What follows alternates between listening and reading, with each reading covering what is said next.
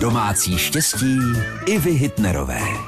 Naše babičky zpestřovaly jídla kořením od jak živa. Kupovali ho na trzích nebo si sušili vlastní a vždycky věděli, jak ho správně použít. Mezi nejoblíbenější patřil kmín, pepř a mletá červená paprika.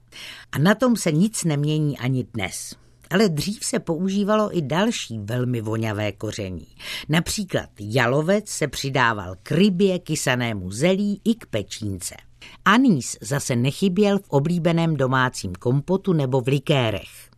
Kardamom se používal při přípravě sladkých i slaných jídel.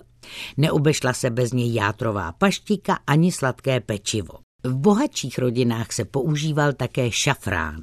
Ten pěkně obarvil vývar a přidával se do pokrmů z ryb, ale jen maloučko jako šafránu. Vaše Iva Hitnerová. Domácí štěstí i Hitnerové, rady do domu i do života. Každý den v našem vysílání.